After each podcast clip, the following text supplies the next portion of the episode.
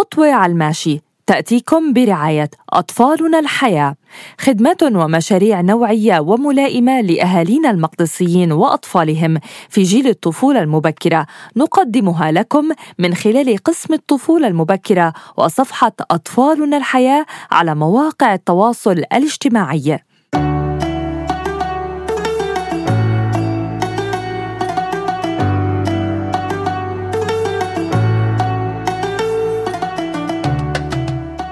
أهلا وسهلا فيكم من جديد بخطوة على الماشي سؤالنا رقم 19 بيقول كيف يمكن الموازنة بين تجربة السحور والحفاظ على نوم كافي للأطفال؟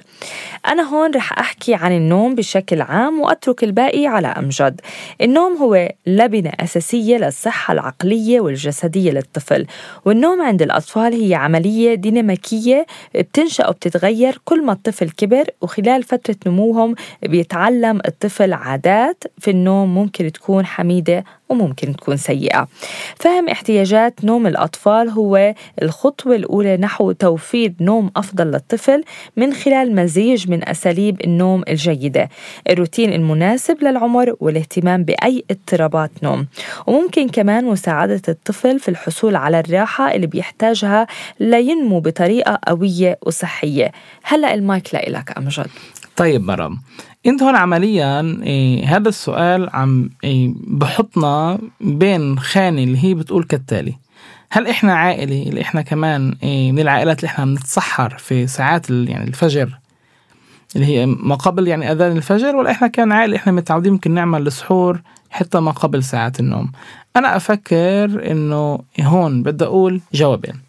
بالنسبة طبعا للعائلات اللي هي بتعمل إيه السحور ما قبل ساعات النوم كمان لأنه إيه في كمان أشخاص اللي صعب عليها مثلا تصحى إيه عشان تاني يوم عندها شغل. فأنا أفكر إنه هون راح يكون هوين عليهن لأنه أنا بعتقد إنه لحد الساعة عشرة أو 11 أو 12 ماكسيموم هن بيتسحروا بفوتوا يناموا كمان عشان يحظوا على قسط مريح من الراحة. أنا هون بدي أجي أقول لك إنه تجاوزا علشان شهر رمضان المبارك كمان إذا الطفل يمكن نام ست ساعات يعني من الساعة 12 للساعة 6 أو للساعة 7 أنا أفكر ممكن يكون كافي خلال هذا الشهر الفضيل. إيه، وطبعا إحنا بنحكي لأطفال اللي هن بيصوموا. أنا كمان بدي أقول إنه الأطفال اللي هي بتحب تشارك بس لمجرد المشاركة ممكن نخليها في أيام العطل هي تشارك هاي التجربة.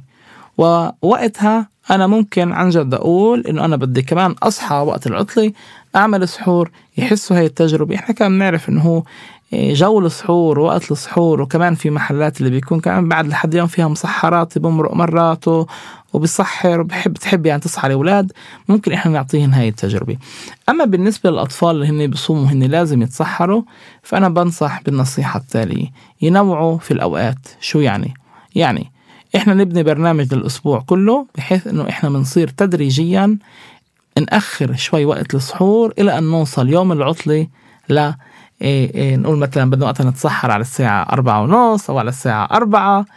في هاي الطريقة الولاد كان بصير تعود تدريجيا إنه آه إحنا اليوم تسحرنا على الساعة 12 بكرة على الوحدة اللي بعده على التنتين. برجع وبقول. رمضان يمكن نقدر نعلم كمان أشياء تربوية تانية أخرى وما بدي نطلع منه بأضرار في التربية كبيرة. ما بدنا نضلنا نفوت في مناكفات مع أولادنا. لما نفوت في مناكفات أنت بواحدة من الحلقات قلت لي بالآخر إنه ممكن الأهل تصير تصرخ. مزبوط. ما بدي يكون في صراخ. ريحوا شوي حالكم وريحوهن شوي ورمضان كريم.